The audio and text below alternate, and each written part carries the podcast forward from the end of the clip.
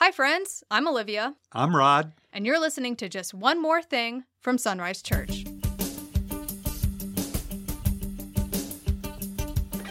Welcome, everyone, to a jam packed episode of Just One More Thing from Sunrise Church. In today's episode, we are covering the August 6th sermon titled To Avoid Being Gaslighted. So let's start off with a few questions that came in. Second Peter chapter 2. In verse 1, it talks about there were false prophets among the people. You elaborated further afterwards about who these people are. Can you explain that? Peter's looking back and he's trying to show them a lesson from history and that there were false prophets that arose among the people. I, I think back there, he's talking about in history among the, the Israelites in, in a literal sense, among their community, among themselves. And uh, I, I'm not sure exactly which particular instance he's talking about, but I tend to think it might be at Kadesh Barnea, you know, where they had a chance to go into the promised land. They sent 12 spies and uh, they came back two spies. Joshua and Caleb said, The land is great. It's there for us. God's gone before us as he has with the Egyptians. He's going to go before us now. This is our land to claim. And uh, there were 10 that said, No, uh, they're too strong for us. They didn't believe God. And so they gave a word that literally had the consequences of uh, causing God's people to wander in the wilderness for 40 years. And so I think Peter's saying there are consequences to this, and he's looking back at history. And so, specifically in that verse, the I think people is referring to back long ago the examples of false prophets that arose among the Israelites. Gotcha. And with that, the next part of that verse talks about, um, in the same way, false teachers will arise among you. Can you explain what it means that the false teachers will be among you? It's not that this is a group of believers, and within that group of believers pop up or become false teachers. Correct? Is that they're being infiltrated on the outside by these false teachers? Yeah, I think that's what Peter's warning them about. I think specifically, Peter is looking at their MO, their modus operandi, that they're going to slide in. They're going to be very impressive. They're going to have great speech. And uh, it's like in our video clip. The reason I began the video clip where I began it was because Andy and Barney and Aunt Bee, all of them said, These people are so nice. These, these are nice Hollywood people. Can you believe how nice they are? And I think that's what he's alerting them to. They're going to come in and very subtly they're going to make their way into the church and they're going to move into leadership. L- let me say the way that I've seen this work out. People uh, will visit a church. I, I, know of a of a specific church situation where a person comes in and uh, they have an, an aura about them, uh, an air about them, that there are certain uh, spiritual gifts that they possess, and I think our general attitude is we give preference to people from out of town. So uh, I've seen people come in from from the outside. They give off spiritual vibes, and and people are willing and ready to follow them. And you know, in about three years, their stick is up. They've they've already gone through, and then they move on to another another place. They need to draw attention to themselves. They need to be the focus of attention.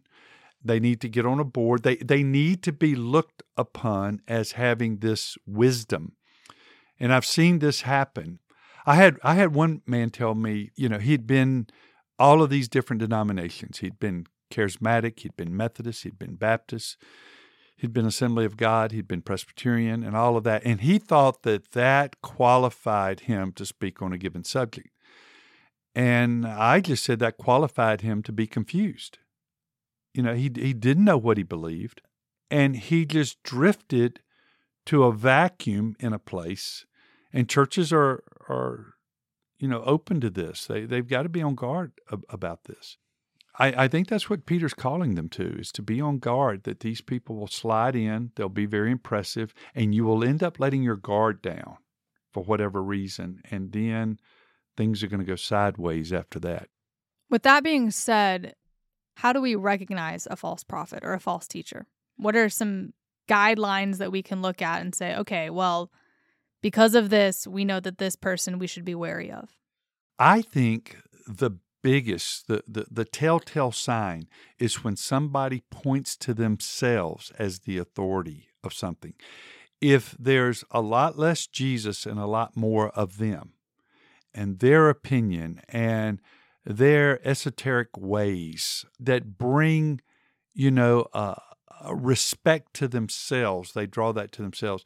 I think that's part of it. I think uh, some of it is people, those people want to keep you at a distance. They don't want you to look into their background. Uh, it is amazing to me people that have horrible backgrounds that would put themselves up as authorities. You know, Dr. David Jeremiah, whom I strongly recommend people to. He's got a list where he went through and found like 22 uh, characteristics of false teachers right out of Second Peter chapter 2. And he says things like uh, they're greedy, they come in secret, they follow their flesh, they do not want to be under anyone's authority. And boy, I've seen that when a person comes in and they do not want to be under the elders' authority of a, uh, of a church um, you know, those are all signals that you go, man, uh, watch out. I don't care how impressed you are because you will end up regretting it. And we'll put a link to Dr. Jeremiah's article on that. Yeah, it'll be in the show notes. If you scroll down in this episode description, it should be there. Another question that came in was with the term barely escaped. When Peter's talking about the group of believers, he describes them as those who have barely escaped, is what the ESV said. And you said that the better translation would be actually escaped. Can you clarify a little bit on that? That question came in, and so I, I did a little bit more research on that. Essentially, there's two different words at work here.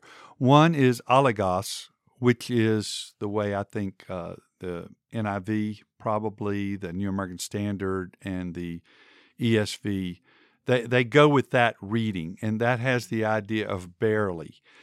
And uh, that comes from mainly a group of Egyptian, older Egyptian manuscripts. But one argument is that when you look at the ancestor, the, the manuscripts that those manuscripts come from, that, that family of manuscripts, you can see the other word, which is ontos, the Greek word ontos, and that means actually.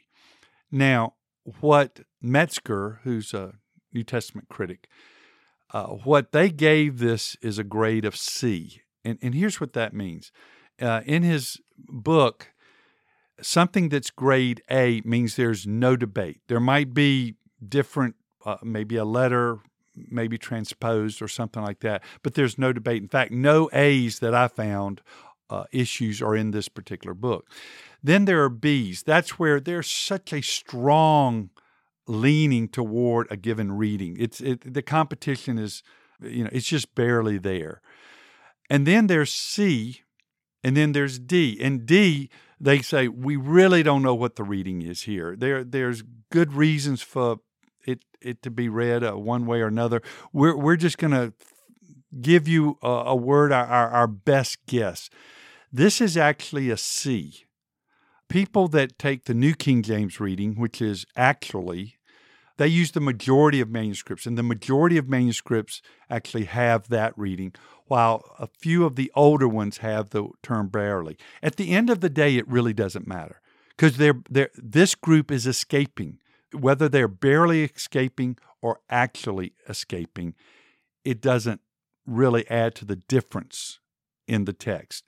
So uh, these are believers who have walked for a while, who have new life in Christ, and these false teachers are uh, setting about promising them freedom. That's another mark of false teachers is they promise something they can't deliver on. They are all talk and no delivery. Okay, so one more question that we had. The second state for the believer who falls into the these traps of the false teachers, the second state for them will be worse than the first. after they've been fallen into this trap and they've overcome. Are there any other passages that we have that say the same thing as this passage in regards to that second state being worse than the first? I think that's a great question. Uh, from the hip, I don't know if I can come up with any. You, when we were talking about this, you had an idea, and I think that's a, a really good idea. So, one of the things that came to mind was the parable of the talents. The servant who is given one buries it, and the master comes back and he tells him, You wicked servant, why didn't you put it in the bank? Because you've done this, what you have is going to be taken away. So, the servant had responsibility over one and now he has nothing. Well, before he had responsibility over one, he was a servant. He had a place to work and, and all of that. He was given a chance to shine, and he ended up burying his talent. And, and I think there's something very insidious going on there. He had positioned himself to where if the master came back, he hadn't lost anything. But if the master didn't come back, he could take credit for that, and, and he could pocket it. If, if word got back the master had died, he could pocket it, and he had that money gained. So uh, he takes that away and he gives it to the other servant who had multiplied his earnings. And so he was in a worse state with the master than he was at the very beginning of the of the parable. Before he got anything, he was at a worse state. So I think that's a great example. In our video clip, uh, I think that really showed this big time. Think about it this way for a minute. In in our video clip, uh, after Andy and Barney say bye to the TV people, the, they're, they're very nice, the friendly people. Barney ends up going over there at the bank. He notices something going on at the bank. And then they hoodwink him. They fool him into think they're practicing uh, for the scene, and they get Barney to carry the money out. And for a minute, you just think about if Andy wouldn't have been there to save the day, it would have been in all the papers Deputy Sheriff robs bank. Now, that's a whole lot worse than Joe Citizen robbing a bank. When, when Joe Citizen robs a bank, that's one thing. But this is a deputy sheriff. This is somebody who knows better it's a whole lot worse off for them because of their position. And that's what I think he's saying here. It's a lot worse off. Their second state, their latter state, is worse than their first state. But he's not talking about hell. He's talking about here and now. Where's that state worse? It's here and now. And I think what's interesting to keep in, in mind is that the both groups, the Arminians and the Calvinists, both of them agree on certain things. They both agree that the latter state is worse than the first, has an eternal or eternity in mind, meaning hell. They agree on that. They both agree that the people who are destined there are lost. One of them, the Arminians say they lost their salvation. The Calvinists said they never had it. I think they're wrong on the latter state being worse than the first. I think that is not talking about hell. I think these people are going to heaven. And I think they're both wrong about the status of these believers, that they are believers. They haven't lost their salvation, they have lost their reward. You know, the fact of the matter is, Satan would like nothing more than for you to fall. If he can't have you for eternity, he can try to use you while he's here, appealing to the flesh and, and that type of thing. And I think the, the point there is, you know, you have a stage, you are living out your life of trusting Christ each and every day, and there are people watching, and uh, you just have to be careful. And um, you know, there there's it, it can be a number of things. Sometimes it's because you haven't studied the Bible. Sometimes it's because of a of a certain sin that just keeps creeping up and and grabbing you and taking you down. Uh, sometimes it's the church you're in. Uh, uh, if the church has a, a, personality that it's drawing people to the personality, and there can be a lot of fluff there, but it's it, you know there's not a lot of Bible teaching there. You know, Peter warned us in chapter one: we need to grow and add to our faith, so we can grow and we can be ready for what the world throws at us. Absolutely. Anything else you want to mention before we wrap up? You know, um, we're going to do a podcast on Bible study. One of the things that people commented on, they liked the slides I did because highlighting the various pronouns really helped them follow along the argument that's going on there. So I'm glad people found that helpful. Yeah, thank you for breaking that down. And thank you all for listening to another episode of Just One More Thing from Sunrise Church.